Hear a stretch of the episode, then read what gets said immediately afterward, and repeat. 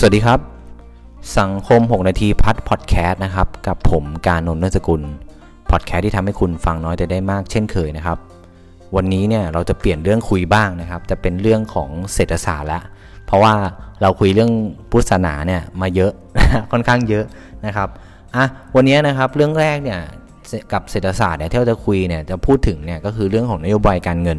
นะครับเดี๋ยวผมเท้าความนิดนึงนะครับหลายหลายคนเนี่ยนะครับท่านผู้ฟังหลายท่านเนี่ย อาจจะไม่ค่อยคุ้นนะครับว่าคนที่บริหารเนี่ยนโยบายการเงินของประเทศเนี่ยนะครับอาจจะคิดว่าเป็นรัฐบาลนะจริง ๆ ไม่ใช่นะครับ คนที่บริหารนโยบายการเงินของประเทศเนี่ยนะครับ ก็คือธนาคารแห่งประเทศไทย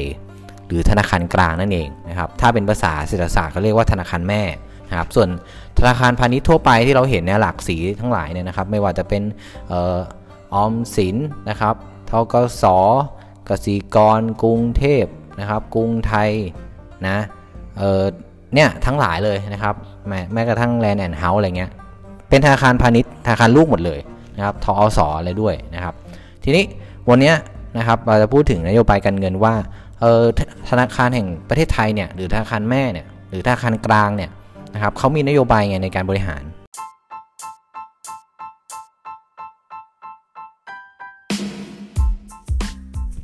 ำหรับนโยบายการเงินนะครับ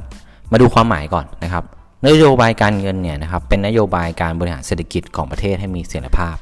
นะเอาความหมายเท่านี้เลยแล้วกันนะครับ ซึ่งดูแลโดยธนาคารแห่งประเทศไทยนั่นเองนะครับตำแหน่งสูงสุดในธนาคารประเทศไทยก็คือ ผู้ว่าการธนาคารแห่งประเทศไทยนะครับอ่าเดี๋ยวผมจะมาบอกตอนท้ายว่าใครเป็นผู้ว่าการเนาะธนาคารประเทศไทยนะครับ ทีนี้ เมื่อพูดถึงนโยบายการเงินเนี่ยเราต้องพูดถึงความสำคัญและก็ความหมายของเงินก่อนนะครับเอามาดูความหมายของเงินก่อน ความหมายของเงินก็คือสิ่งใดสิ่งหนึ่งนะครับที่เป็นที่ยอมรับกันว่า เป็นสิ่งที่สามารถใช้จ่ายในการซื้อขายสินค้าและบริการนะครับ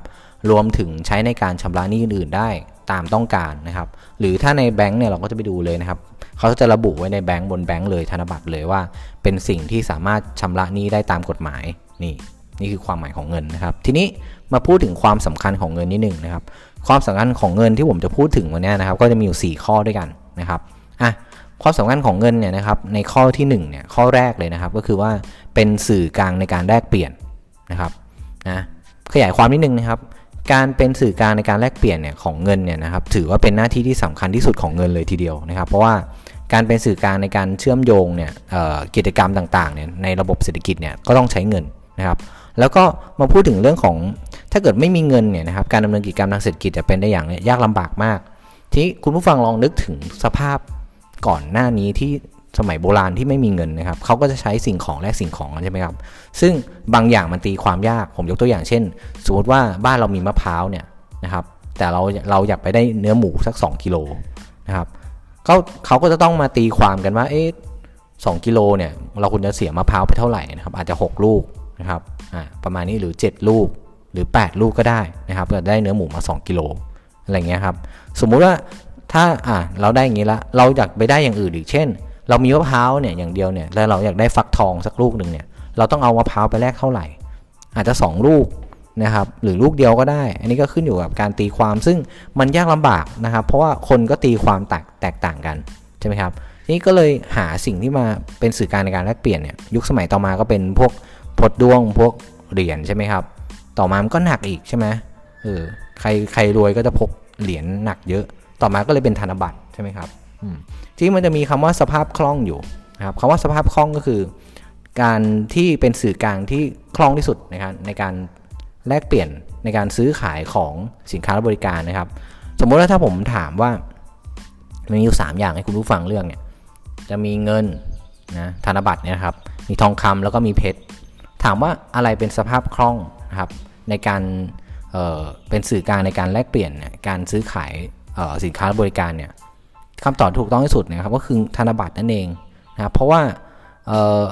ถ้าเราลองนึกภาพนะครับสมมติเรามีทองคำเนี่ยเราไม่มีธนบัตรนะเราอยากซื้อเนื้อหมูสักสิกิโลเนี่ยแต่เราเอาทองไป 1 บาท ถามว่าแม่ค้าเขาจะจ่ายเงินทอนเงินเรามาง่ายไหมมันก็ไม่ง่ายใช่ไหมเขาก็ต้องไปตีความอีกว่า เออ ทองหนึ่งบาทเนี่ยกับหมู 10กิโลเนี่ยเขาต้องทอนเรากี่บาท มันไม่คล่องตัวเหมือนไม่มีทอง แต่เรามีเพชรแทน เรามีเพชรหนึ่งกะลัดเนี่ยจะซื้อหมูสัก 10กิโลเงี้ยคนขายก็งงใช่ไหมครับ เพราะฉะนั้นสิ่งที่มีสภาพกล้องภาพสภาพคล่องนะครับ มากที่สุดก็คือเรื่องของธนบัตรนะครับนะเงินนั่นเองนะครับ เงินหรือเหรียญเนี่ยนะครับก็เป็นสภาพคล่องที่สุด อันนี้ข้อที่ 1 เองนะครับ มาดูข้อที่ 2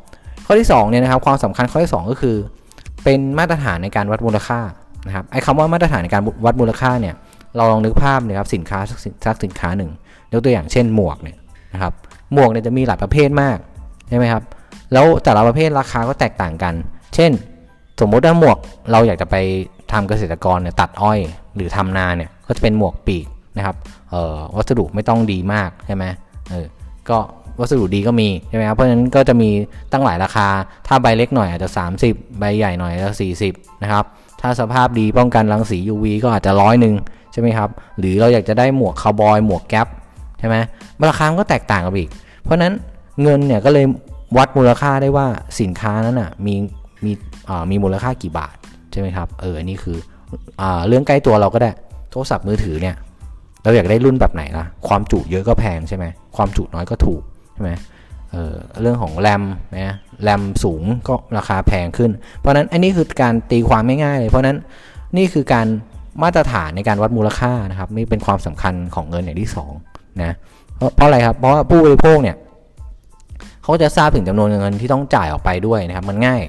ต่อต่อผู้ซื้อนะครับ แล้วก็ง่ายต่อผู้ขายด้วย ผู้ขายเนี่ยก็จะตัดสินใจได้ว่าจะขายในราคาเท่าไหร่นะครับ ไม่ต้องมาตีความไม่ต้องมา ปวดหัวในการคิดอีกนะครับ ถ้าเกิดว่าเป็นการแลกสิ่งของไม่มีเงินเป็นสื่อกลางใช่ไหมเพราะนั้น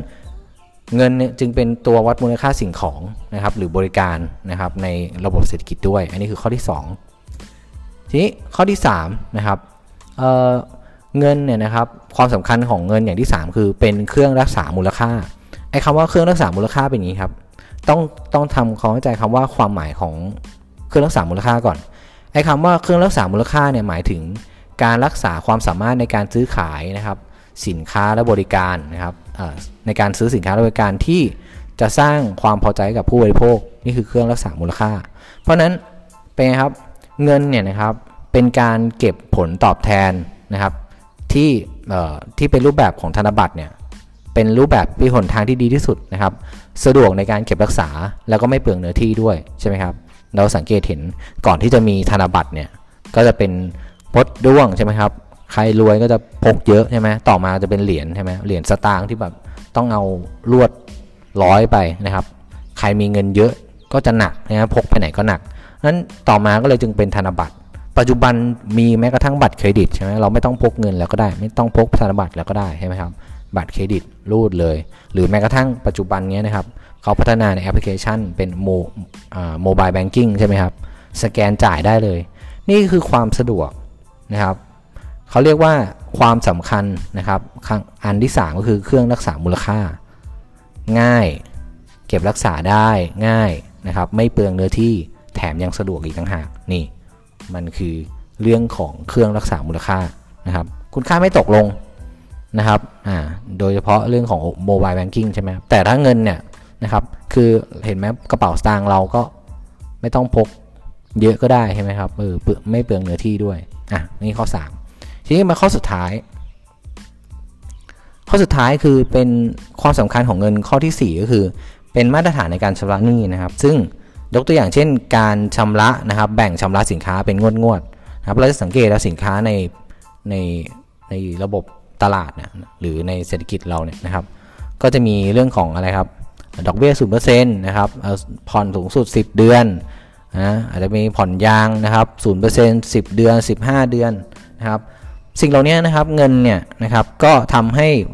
แบ่งชำระสินค้าเป็นงวดๆได้ง่ายใช่ไหมครับเออก็จะแนะนำคุณผู้ฟังนะครับว่าสินค้าไหนที่มันศูนย์เปอร์เซ็นต์เนี่ยนะครับผ่อนศูนย์เปอร์เซ็นต์เนี่ยแสดงว่าเราไม่ต้องจ่ายดอกเบี้ยเลยนะครับเราผ่อนได้หลายเดือนด้วยนี่คือเป็นเป็นสิ่งเป็นความดีงามนะครับ เป็นได้ประโยชน์สำหรับผู้บริโภคมากเลยนะครับ เพราะฉะนั้นโดยสรุปสรุปให้ฟังนิดนึงนะครับ คือว่า ความสำคัญอันแรกก็คือเป็นสื่อกลางในการแลกเปลี่ยนนะครับอ่าสก็คือเป็นมาตรฐานในการวัดมูลค่าสินค้านะครับสคือเป็นเครื่องรักษามูลค่าที่ดีไม่เปลืองเนื้อที่สะดวก แล้วก็4นะครับเป็นมาตรฐานในการชำระหนี้นะครับแบ่งจ่ายเป็นงวดงวดอะไรได้ มันง่ายต่อการ